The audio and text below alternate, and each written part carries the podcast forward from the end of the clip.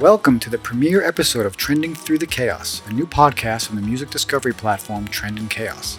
On this podcast, we will interview artists, musicians, and producers that are innovating, disrupting, and helping to push the music industry forward in a positive way. In today's episode, we have singer songwriter and guitarist Jake Allen, as he has just released his latest album, Affirmation Day. Thanks for taking the time to uh, to do an interview with Trend in Chaos. Oh man, Really thank you. it. Thanks for uh, for doing one. I appreciate it. You know, before we get into the music stuff, so you've been safe. Everything's been all right during this lockdown. You've been keeping busy. Yeah, I mean, I've been like it started out, and I was insanely cautious and really strict on everything I was going out and doing, and sanitizing groceries as they came in the house and everything. And then I've just started to kind of loosen up a little bit and like get out and start doing stuff. But I mean, for the most part, knock on wood, everybody, you know, my friends, family, we've all been pretty safe up here. We live in a pretty uh, rural area that's not in, insanely. Uh, the numbers aren't great up here, so it's been um, it's been bearable.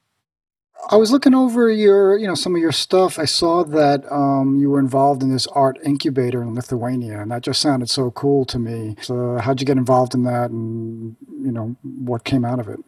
So in 2018, I was invited to um, Lithuania originally with a group of artists that I'm part of, and it's a it's an international arts group. So mostly visual artists, painters, um, you know, digital media stuff like that.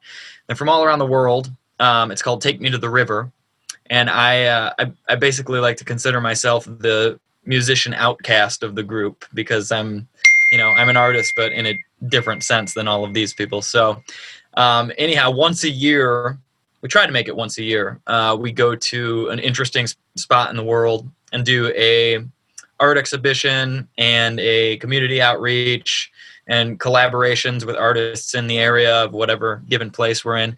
This year, it just happened to be um, Lithuania that we were going to going to go do this project in, and uh, we got there, and I immediately fell in love with the country because it really, um, I mean, I'm I'm Polish and Ukrainian and stuff, so I'm I'm automatically like feeling this kind of roots vibes, you know, being in Eastern Europe, and um, it it also is is very strangely s- similar to um, Michigan, where I'm from. And you know, we got there and we went straight to the coast, and the coastline is very much like the the dunes you see here in northern Michigan, and um, and all of the countryside. It just feels like you know very very much at home for me. So um, we worked in this coastal town for a week on this project, and then we went to the capital of Vilnius to um, to do this exhibition, which was this big collaboration, and it was a celebration between the um, Baltic states and America and artists in those countries coming together and kind of um, you know paying homage to the friendship we've had over the years. So um, it ended up being a great project, and we had all of these uh, you know people from the U.S. Embassy come out. The U.S. Ambassador came and spoke, and it was an awesome opening. And um, we had just such a great time. And during that, um, I was invited to play at an art incubator in Vilnius, which is the capital. Um, and of course, I took them up on that, and um, I went and played. And Is that you ringing? yeah, I apologize for that. I, I just I, I need to turn off my notifications here. Uh, I think my phone just turned on, is what happened. Hopefully that will stop. Back to Lithuania. So I played at this art incubator, and they enjoyed the set so much that they said, "Hey, why don't you come back here and live for how however long you want, and do your next project here, and you can you know pay ridiculously cheap rent for your own apartment um, because Eastern Europe is is so inexpensive and." Um, and it's such a rich city. I mean, it's so rich in culture, and the people are just amazing, and and they're very real, and they're very brutally honest. And um, so, anyhow, I, I took them up on the offer, and and the next year, I went back. I am so sorry about this. Yeah. So long story long, I uh, ended up there, you know, through this Take Me to the River art group, and um, ended up going back because I was just so in love with the place. So I decided to uh, donate a month of time to just living there at the incubator and, and writing a new record. And you know, I went there with just that goal in mind. and I'd never done that before. I'd never, you know, just set aside a month to say I'm just going to write music for this whole month, and um, it ended up being a really fruitful, you know, like uh, great trip that that garnered a lot of new music. And and by the time I got back home, I had a new record on my hands, and and I was uh, you know jumped right into recording it, and and uh, yeah, so there's a lot of uh, really special kind of uh, moments in in this new record that really take me back to you know not only Lithuania but all of the traveling that I was doing that year all around the world, and so it's this kind of condensed um, thing that came out at the end of this this year's worth of um, crazy you know wanderlust and and wild travel experiences.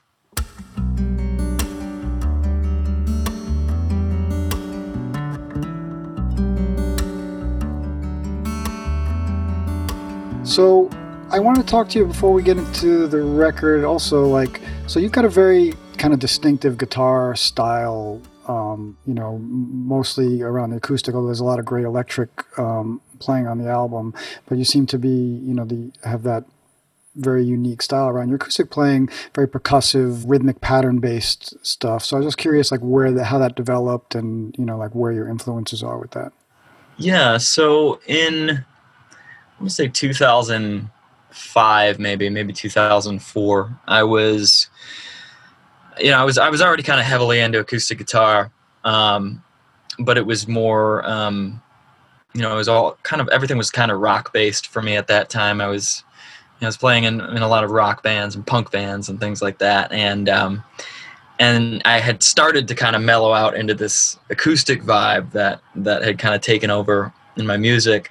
And it was right around that time that uh, my dad came back from uh, Summer NAMM, and he was he owned a music store at the time, so he was always going to the NAMM show, you know, for business.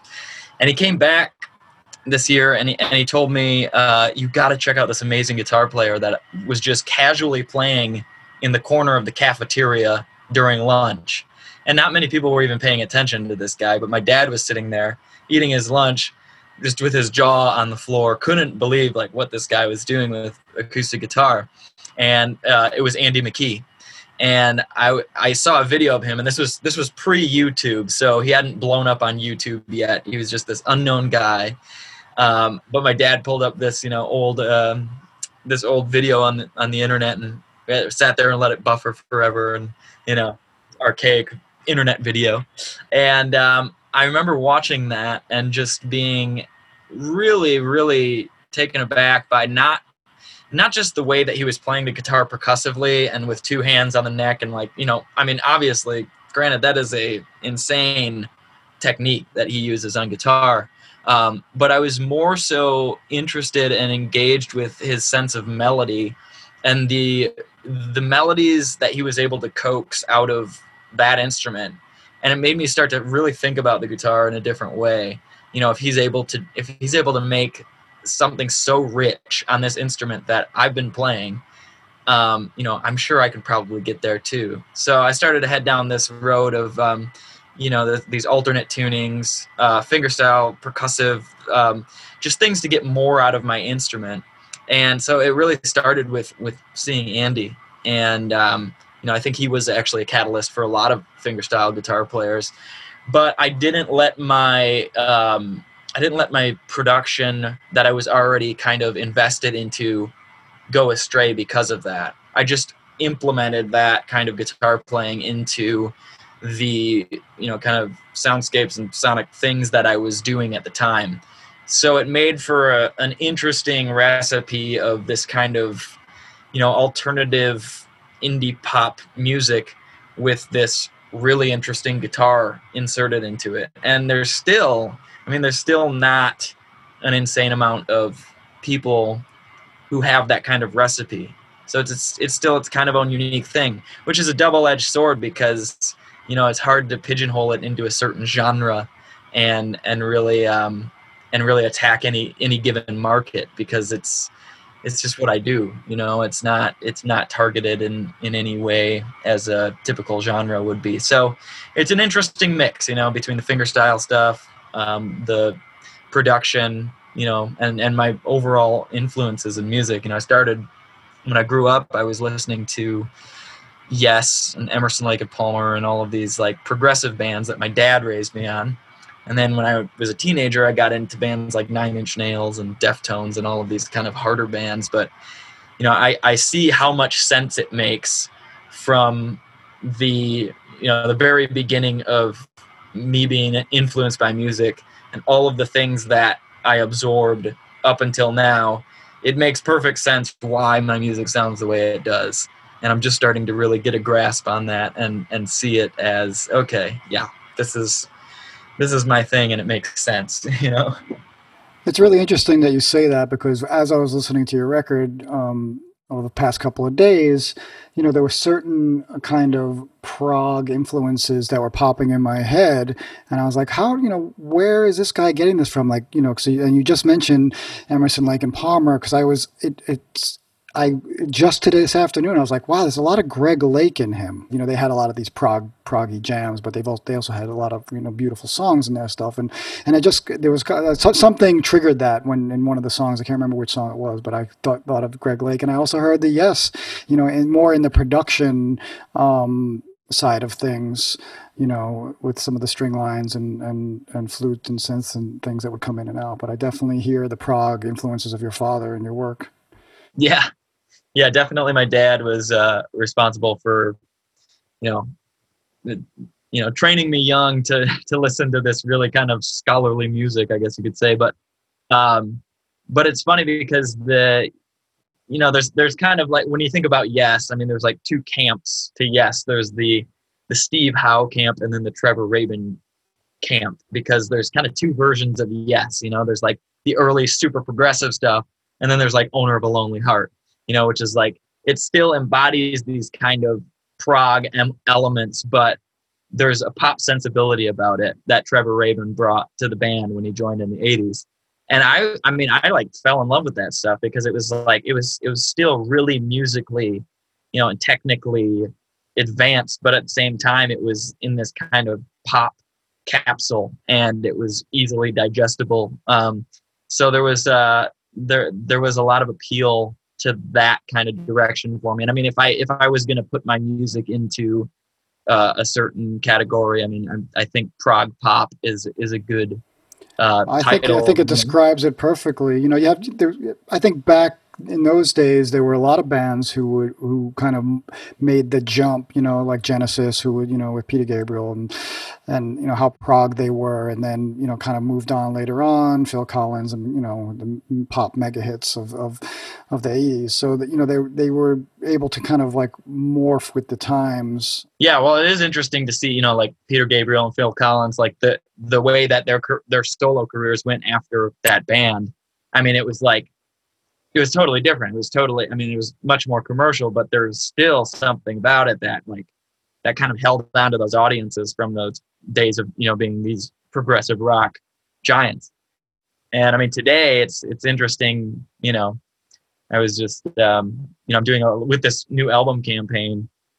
I'm you know doing a lot of studying daily on on playlists and and things like that. And the administrative end of it, you know, because it's like being an independent artist, it's um, it's so much, it's it's so little of playing music, and it's so much work and and all of this uh, emails and submitting your music to so and so and working with uh, you know publicists and all of this stuff, and it's just like I'm studying, you know, kind of what where the musical landscape has kind of shifted to um, and where it's at now and trying to um, you know see myself in it and, and where does what i do fit and um, it's it's it's kind of it's it's a hard place or it's a hard thing to fit into any given place in today's landscape because it does kind of pay homage to those older kind of musical values that have kind of you know i wouldn't say fallen off the radar now but they've, they've kind of evolved into other things.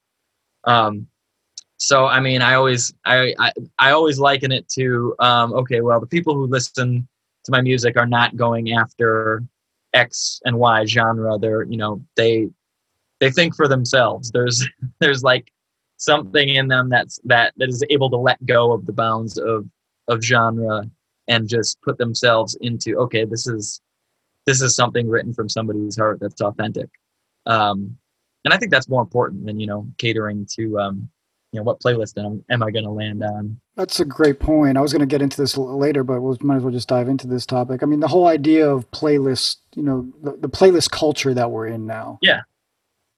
Well, I mean, I think generally speaking, you know, people want people want a tribe or they want a camp that they can identify with, you know, and that's way beyond the bounds of music. I mean, you know, that's that's everywhere. And um, you know, so when when I think about music and I think about something as, you know, boundaryless as music, um, I don't really think in terms of, you know, what camp is this going to cater to or what what group of people is going to um, be interested in this. It's always more of like, I'm going to go on the adventure that I need to go on musically, and hopefully you'll come along for the ride and enjoy it with me. You know, it's it's not about um, it's not about taking you somewhere familiar. It's about taking you where wherever my um, my mind needs to go and uh, at that particular time with whatever record it is that um, you're listening to. So,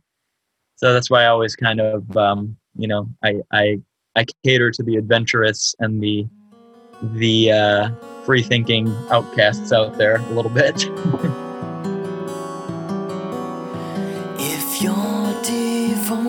vanished with no trace, if your passion crumbles, can you bear to?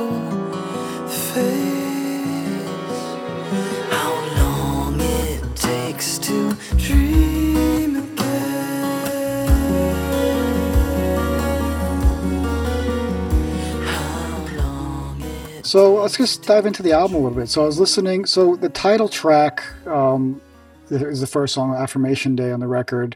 Um, really dig it. It's epic. It's like got this just so such a wide, warm, and clear sound. Really, really well done.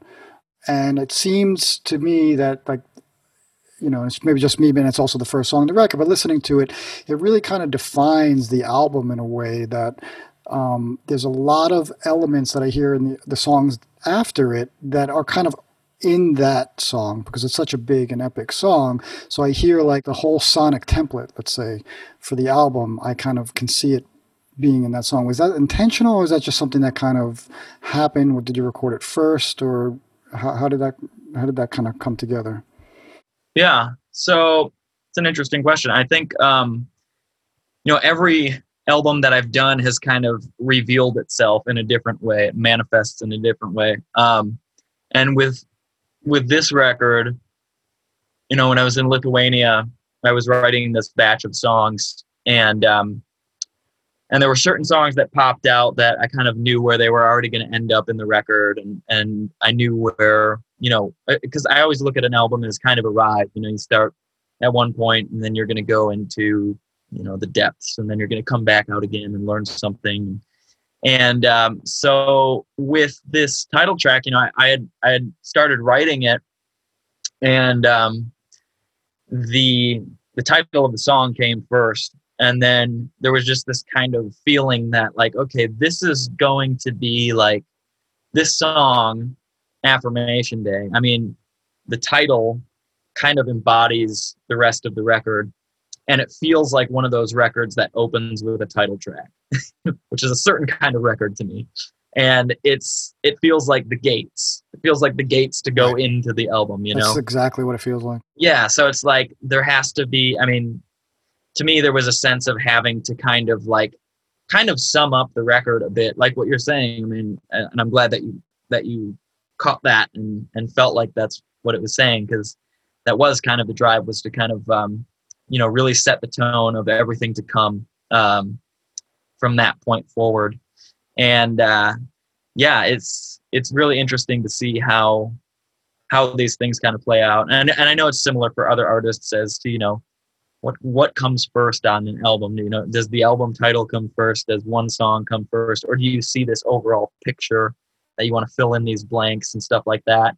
And that was just a really one of those really blatant intuitive things that that popped up during the writing sessions that was like hey this is the title track and hey it's the first song on the record and it's going to set the tone for the rest of the album So it's just like one of those weird kind of, you know, flowy things that happens. I think you know what. What also struck me about the album, kind of related to that, is you know the the album dynamics. You know, there's some people who record an album and then they'll sit down with the 10 tracks or 12 tracks later on and say, okay, now I got to come up with an order for this. You know, let me, let me make some kind of order. Okay, uh, the pop song that's got to go third or, you know, I, I, they just kind of like put it together. It's funny because I actually reverted uh, back to, I don't even want to call it a writing style. I, I reverted back to something I used to do as a kid. Um, I used to sit down at the piano uh, in my my early, you know, probably between five and ten years old, and I would come up with albums, you know, and I would and I would play I would play a ditty and and make you know I'd make it feel like okay that sounded like a song to me, and then I would say okay if this was a record, what would happen next? Where would I go next? And then I would start playing that thing, and um, I started thinking about that, you know, right when I got to Lithuania and started diving into writing the material, I I started thinking in that in those terms again. And you know, by half halfway through my writing retreat, I was writing a song a day, and I would take the song and I would say, okay, what would happen next on the record? So you know, a a really good portion of this new record was written in order with that in consideration with where do I want to go next? Where, where do I want to take the listener next? Um, because I mean, you know, I never, I, I always am kind of looking at it as that, that big body of work, which is also, you know, that's another, another bullet point that kind of caters to that, those older values of music, like we were talking about earlier. And, um, and it was, so, so I always look at it from that to start. And then, you know, if songs that people like come out of it, that's great. If if it means that there's a pop song in there somewhere, that's great. But it's never it's it's rarely is it ever I have this pop song and I want to fit it into this selection of songs. No, it's just like I'm creating this body of work and this just happens to be a pop song and this just happens to be a progressive song. But they all take you hopefully to the place that feels right at the time within the record, you know. Yeah, it's album craft. You know, I think it's there are people who make albums, there are people who craft albums. Well, I mean, I I've been, you know, and and not everybody thinks of it in that in those terms. No, not a lot of people are worried about the order of a record. You know, it's kind of an esoteric thing at this point. I think it was a little bit more of a, a you know an art form back in the day that people were kind of into, but. Um, yeah, you know, it's interesting because you know I just saw the stat. I don't know if you saw it, just how how you know the the vinyl sales have been booming lately, right? You know, they outsold CDs for the first time since the '80s, and um, so I think there are there definitely are still people out there who you know who cherish the album format as a thing unto itself. You know, so uh, I think yeah. you uh, you have your audience, no doubt. Yeah, I definitely. Um, I'm definitely one of those album format nerds myself, and and I love that there's a resurgence of vinyl. I think that's so cool. Yeah, and, it's amazing. Just such a better way to spend time with music rather than you know playing a quick track on Spotify and then moving on to the next thing.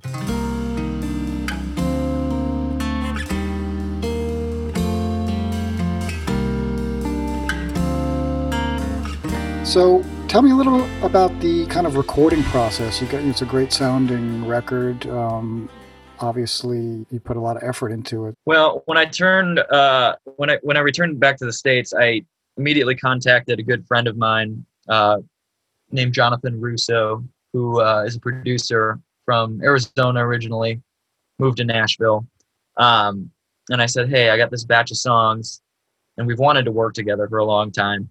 And I asked him, I was like, "Do you want to come up to Michigan and and co-produce you know, at least the tracking sessions of the record. And uh, so he agreed, and, and he came up, and we spent probably 10 days really uh, dialing in sounds and getting very meticulous about uh, the front end of the record. You know what what sounds we're getting going in, and um, you know I had I had visions for these songs, and and he had studied the demos, and he had visions, and and we kind of married both of our visions together, and and um, you know, he took me to some places that I I might have not gone, and I pulled him to some you know visions and, and he helped me realize those visions. And and it was a good uh, balance of of input between the both of us going in right at the beginning. Um, and then you know after after he left i actually had um, the violinist who you hear on the record basil alter is his name. He's a amazing I, I would use the term prodigy. I mean he's he's 20 years old now i think. And uh, he's from memphis. And so i brought him up and um, he really put a layer of sound on the record that kind of gives it its signature sound i mean the strings on this record are really kind of um, poignant. You know, it's, it's like a, it, it's something that's very pivotal for the sound. Um, and throughout all of this, I mean, I've been an audio nerd my whole life, you know, and, and I was working in my dad's studio when I was like 15, I think is when I started taking on clients and, and being a, a mixing engineer. And, and, and I've worked a bunch of sound gigs, you know, out, out West and stuff like that. So, so my mind is always thinking about sonics and, and, you know, what's, what's going to sound sonically um, appealing and interesting and, and maybe different. Um, and with this record, it was really, it was really geared towards clarity. Um, I really wanted to get, you know, something that was, that felt very clear um, and almost kind of like, you know, Steely Dan level um, recording, you know, like getting really nerdy about the way we recorded things. I mean, when I was recording Basil's violins, we were using seven mics per violin. So once he, he's he's getting those stacked, and like you know, on the song Affirmation Day, by the end of it, I'm looking at my Pro Tools session, and there's literally I think over 200 violin tracks from all of these different mics and these sources. And there's like, okay, now I gotta like, now I gotta take all this down to you know a few stereo tracks, and so there was definitely no uh, no expense spared on the recording nerdery of the whole thing. And um, you know, we did most of the record here at my house. I think we re- we recorded drums down in Grand Rapids at a studio called uh, Third Coast Records.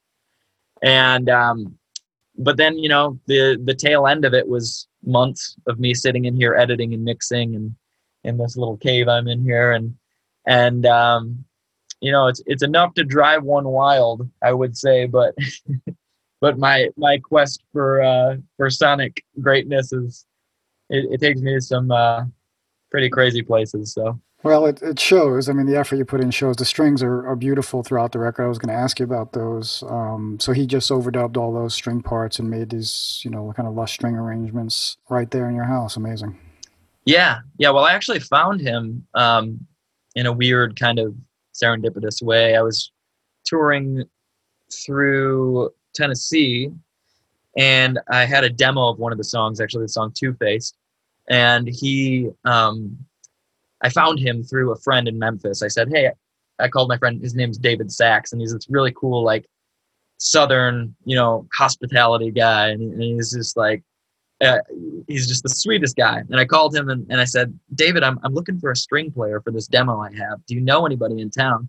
He's like, Oh, Jake, I got the greatest guy for you. You're going to love him he's this kid from the school. You're just gonna love this kid. and like, like, okay, so so I, I connected with him then, and literally within the first few notes that he played, I was just like, oh damn, this is like, this is a, a prodigy right here. Like, this is a really really great violinist. And he so he played the strings on Two Faced then and there in Memphis, and I said, man, this is so good. I, I really would like you to come up to Michigan when I'm ready to do the rest of these tracks and if you want, you know, record on him. And he, he was all about it. And, uh, and him and I really hit it off. And, and, you know, now we're, we're good friends after, after the whole process and we're always trading ideas and, and he's sending me his demos and stuff like that. And just a, just a really great violinist. And, you know, he's going to go places. There's no doubt about it. Amazing. Oh, great. I'll check him out. So let's talk for a second about the uh, On the Run video.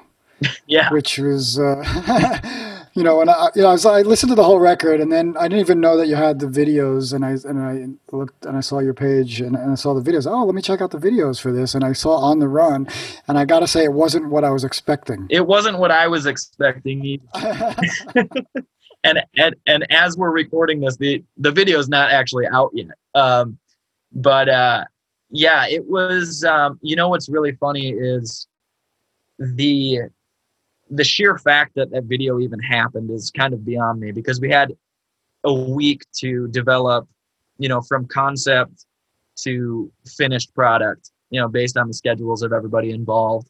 So, um, you know, the, the fact that all of the resources fell in place to make it happen was, you know, I, I think I think divine intervention was the executive producer of the project, honestly. Um, but yeah, that was just kind of a um, a quick um, concept that I just kind of thought, you know, maybe we can do this. Maybe we can make it happen in these time restraints and on a shoestring budget. And um, I mean, the concept for the video is is uh, this kind of scam artist who picks up a partner and they take on all these different roles, and then in the end, he kind of, you know, scams her and then scams himself essentially. You burned her in the end. I couldn't believe it. she had it coming. She had it coming. Jerry Allen, Jerry Allen, the politician, he's a very sick man with a very childish obsession for money. And so she should have walked right away, you know, day one. Have you done anything like that before? Any kind of like thematic concept videos like that before? Yeah, yeah. So um, actually, the director of that video, guy named Jake Burgess, he's here in Traverse City, Michigan. Him and I have done three music videos so far, conceptual music videos. Um, we started with one called "If You Fall Apart," which was a track from um, my last record, Beat Motions, and um, that was a very that was an intensive, you know. And I think kind of on the run is kind of similar to what we did with If You Fall Apart, just packed into one week time span and not a lot of planning. Um, but yeah, that that first video we did was um, that was my first time really, you know, diving into the visual end of, you know, what what the music kind of translate translates to visually in my mind. Um, and you know, I think our our workflow has kind of gotten better and better but the way that we're approaching videos now is it's it's changing. And, and i'm kind of giving you know i'm kind of letting more things happen where i would have things that i would have been opposed to in the past you know like with on the run i mean you know there's cars there's money there's banks there's like all of these modern day things that i've always in my mind i've never seen as part of my musical universe that i've built. I've never seen these kind of modern day things but i'm just like whatever, let's just try it, you know, and, and let's just, you know, the song's about having an identity crisis anyways. So let's have an identity crisis about what the music means and what this, you know, like, you know, I can throw all of my preconceived notions out the window and, and just um, get kind of adventurous with it. So, but Jake's been, I mean, he's an amazing visionary in, in his own right. And uh, working with him on, you know, conceptual music videos and and also live music videos and, and other projects throughout the last few years has been he's just one of my favorite people to work with hands down. And and he's he's kind of set the bar to me as as what anybody should be like if they want to be the best person anybody's ever worked with. Wow. Okay. Yeah. That's a, that's so I'm, gonna, I'm gonna make him listen to this interview so he can so he can hear me say that yeah, I mean, I, I, the video. Uh, I gotta. I have to go back and look at the your the other video, the older ones. Um, yeah, I just I kind of like it when artists just uh, kind of um, don't take themselves too seriously and are able to kind of maybe take a song that is serious in theme and kind of break it down and take another look at it. That's you know a little lighter maybe than what yeah. they had in mind when they first wrote the song. Yeah, well, I mean, you were saying, you know, it's not what you expected. I mean, it's not what I expect for that song either. It's, I mean, to me, that song is is much more serious, and um, to juxtapose it against something so kind of, you know, I mean, it's borderline comedy. Um, it's it's a stretch for me, but at the same time, it's kind of fun and adventurous, and you know, maybe a risk in some way, but at the same time, it's you know, why why not at this point?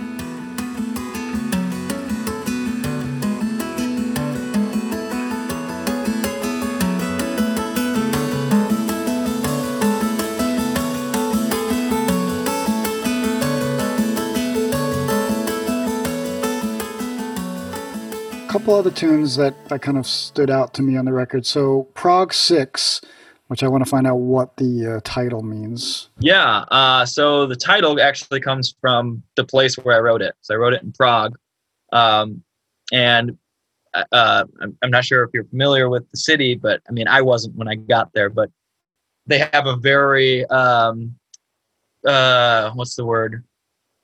Bland way of of naming their neighborhoods. So the neighborhoods are just named by numbers. You know, it's like Prague one through I don't know twenty or something like that. You know, they don't have anything cool like like Brooklyn or the Bronx or you know Harlem or things like that. They just have one, two, three, four, five, six, seven. Like so.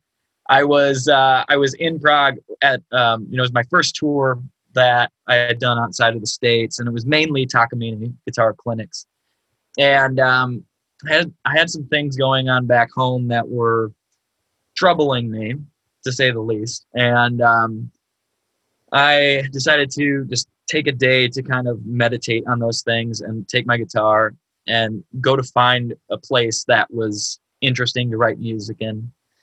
One one thing I like to do when I'm in an exotic location is um, is find somewhere that's acoustically inspiring, you know, or historically inspiring, something that that I want to sit down in and, and play my guitar and see what comes out. And so I go out and and I'm looking for, you know, I mean it's Prague, so it looks like I mean it looks like Disneyland on steroids. It's it's the most one of the most picturesque gems of European architecture. And um and so I'm I'm cruising around town with my guitar, just kind of walking around trying to find a spot, and it started to downpour and I had to duck into the first building that I could find.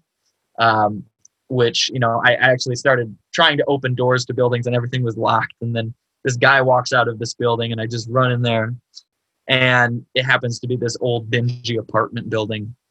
And um, I'm like, okay, well, this will work at least for a shelter from the rain, and maybe I'll get my guitar out and try to write something. And I walked around the building for a second. I found this stairwell, and it, you know, it wasn't the Sistine Chapel that I had hoped for, but it it sounded amazing. it had this huge reverb and you know this crazy like five second decay on the tail of this reverb. I'm just like, okay, this is cool. This is going to be enough to to get inspired.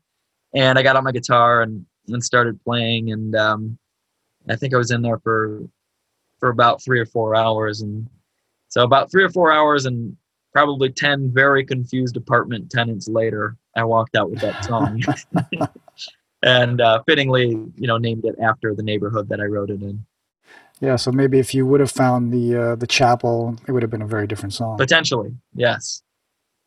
Yeah, it could have been Ave Maria Part Two. right, exactly. So another track that I was really digging was "Only You," just a real gorgeous, gorgeous track. Um, that's one where kind of you know the the, the string arrangement um, kind of really shines through, and the fact that you only kind of the only rhythmic element there is the kick drum. You know, like kind of um, I you know when I was listening to it and I was uh, I listened to it once and I focused in, I was like, is that really only like a kick drum here? Because I think it's another one of those uh, songs where your unique kind of guitar playing style comes through, and the way you're kind of picking off of the the bass drum, the four on the floor, creates this kind of like a whole rhythmic pattern going on where it kind of feels like there's a lot more rhythmic instrumentation going on, but it's really just the guitar that's kind of handling that, which made such a nice layer for the, the strings and the, and the whole song.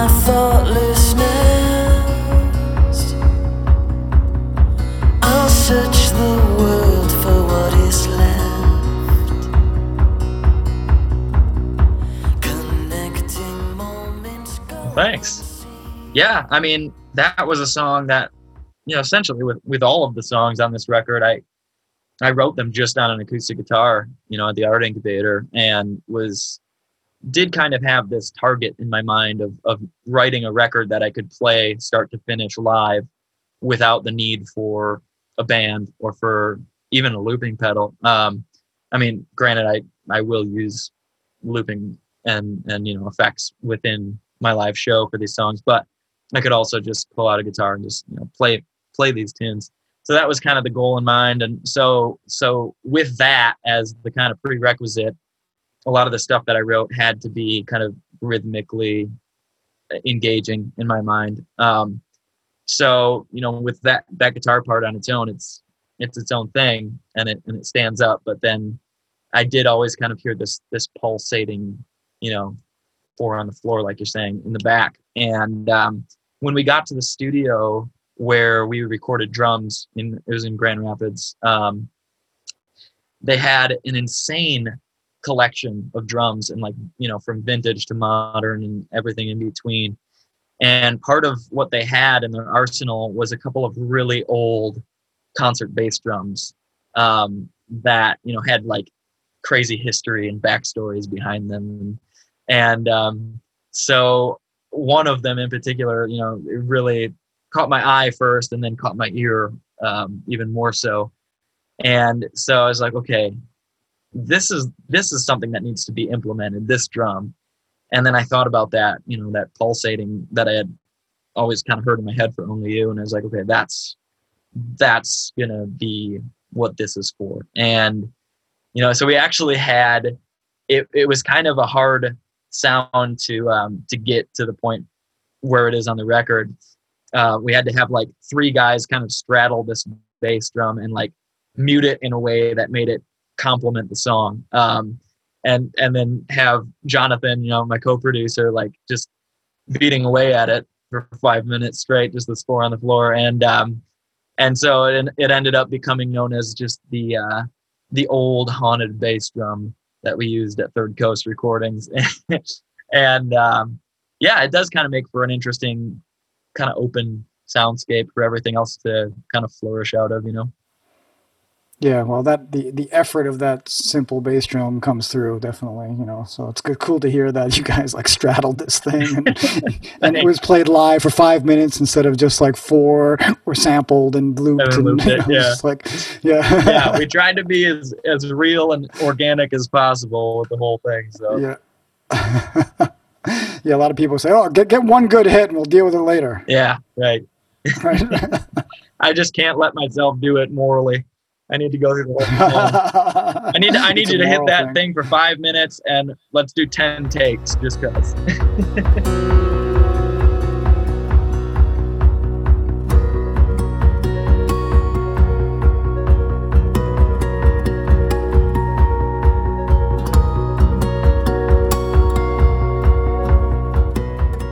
we were talking a little bit about it before, but you know, so you're you know an independent artist, and you kind of like obviously based on everything we just talked about, take a very hands-on approach to everything that you do.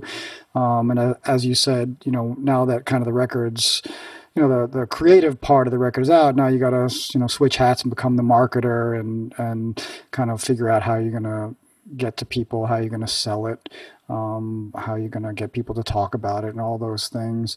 And so I just wanted you to kind of talk a little bit about that aspect of it, kind of like how you approach it, and also how is that changing now because of COVID and all the, you know, that you can't play live, you can't really go out and do um, the kind of shows that you're used to doing. So, right. kind of what approach are you taking? Well, I mean, the way that I've kind of always promoted records in the past has been touring them and, and um, you know being in the flesh and playing the songs live.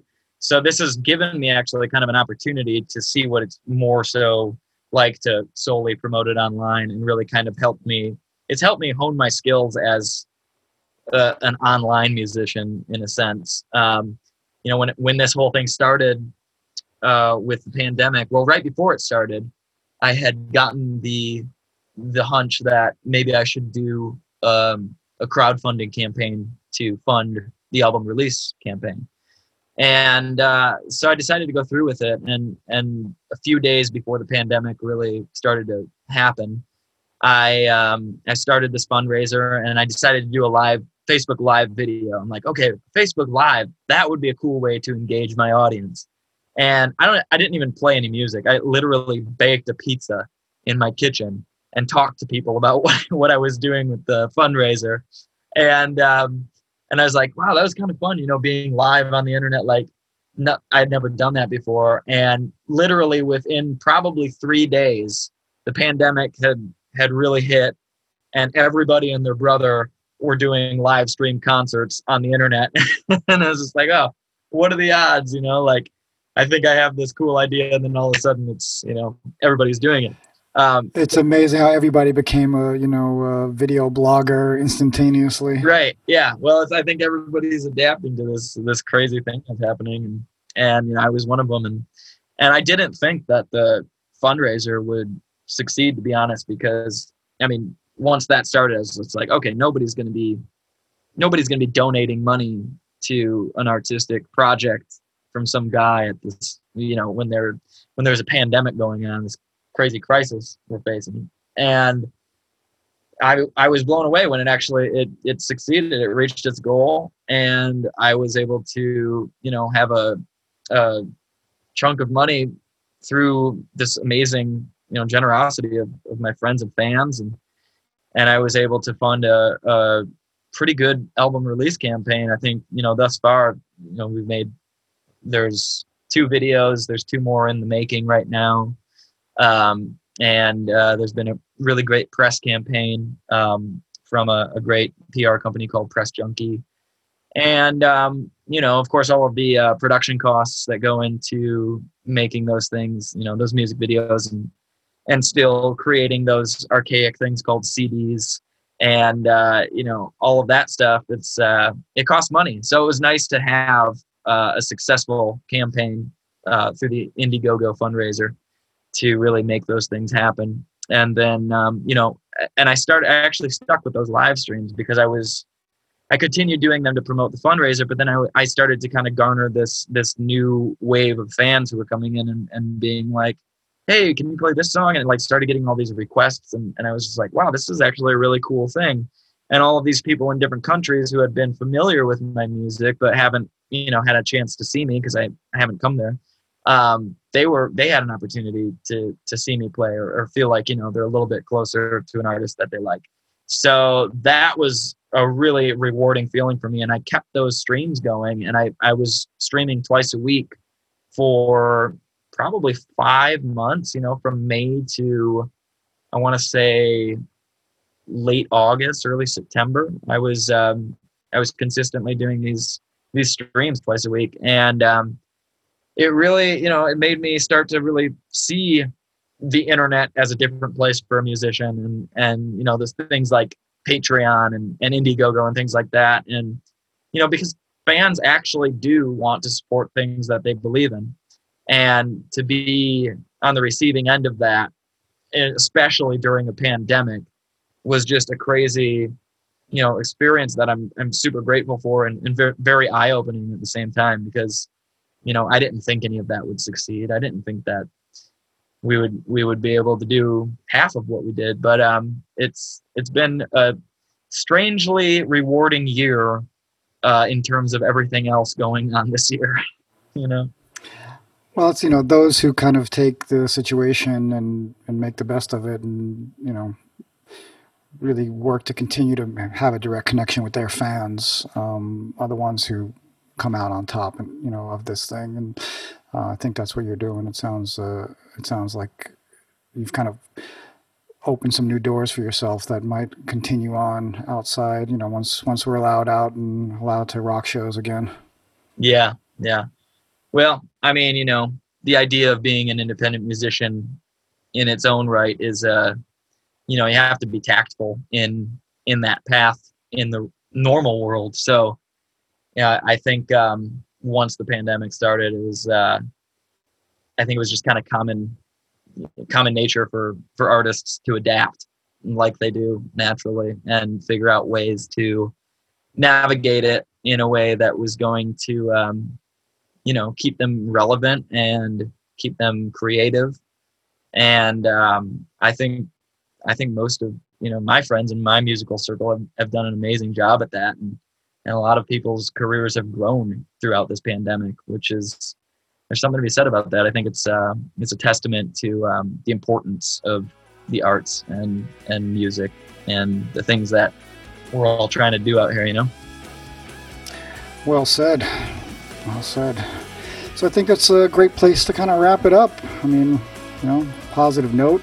It's pretty inspirational to kind of see an artist like yourself who's really kind of taken the time to hone their skills, find new ones, and really reach fans in you know in any possible way they can. It's uh, you know it's it's what's going to save the industry. I think you know over time.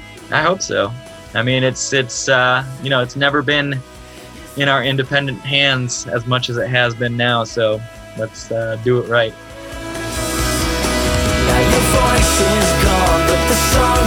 Now your